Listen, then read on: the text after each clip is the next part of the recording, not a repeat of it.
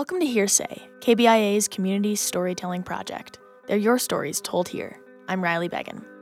This week, we'll hear stories from the Columbia Regional Airport, where the small lobby was filled with people preparing to board their flights. Travelers with a little time to burn told us their stories about waiting.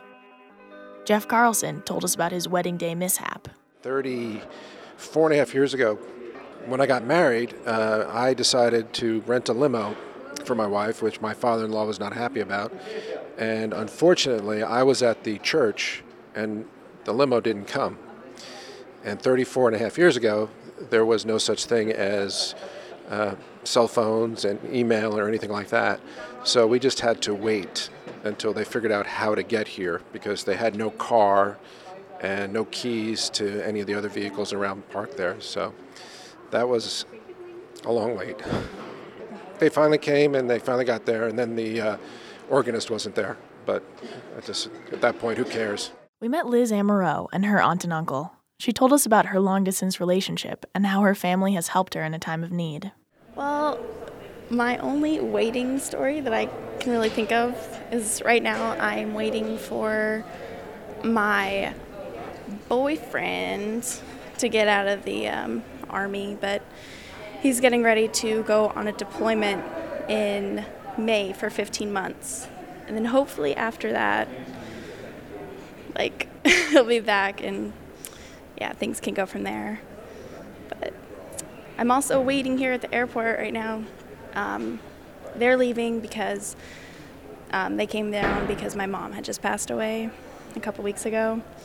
And yeah, they're back and they've been here for a couple weeks just helping us kind of go through her stuff and get rid of it and declutter. So I don't really mind waiting. I wish they would stay longer. Gene Hill told us about a time when he helped a fellow passenger while he was waiting for a flight. I was actually on the flight to Chicago and there was a lady who was pregnant on the flight, well, before the flight, and she kept pacing in the airport. And she kept saying, I'm not going to have the baby, I'm not going to have the baby, I'm going to make the flight, make the flight. Um, and it just looked like it wasn't going to happen. It wasn't going to happen until she was sitting next to me and she said, My water just broke, I think. And so I ended up, instead of waiting for a flight, I actually went to the hospital with her. And she had the baby, and her husband was there, and everybody was there. And then I caught a flight the next day. And we met Leslie Lyons, a professor at the University of Missouri. She's a geneticist who runs a lab that develops genetic tools for cats and other pets. One of the things I spend a lot of time waiting on is how my grant applications are going to do. And one of the biggest ones is to the National Institutes of Health.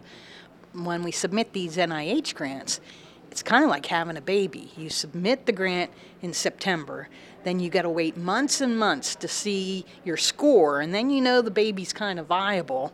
And then you got to wait for the baby to be born, which will be several months later as well, and that's when the actual money comes.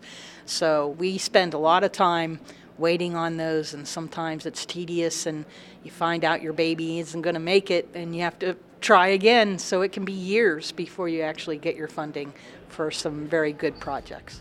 Thanks for listening to Here Say. For more stories from around the area, visit kbia.org, where we have an interactive map of all the places our team has visited and the stories we've heard. Or you can tweet suggestions to us at Here Say KBIA. There are lots of ways to get your dose of hearsay and let us know what you'd like to hear. I'm Riley Beggin here at KBIA 91.3 FM.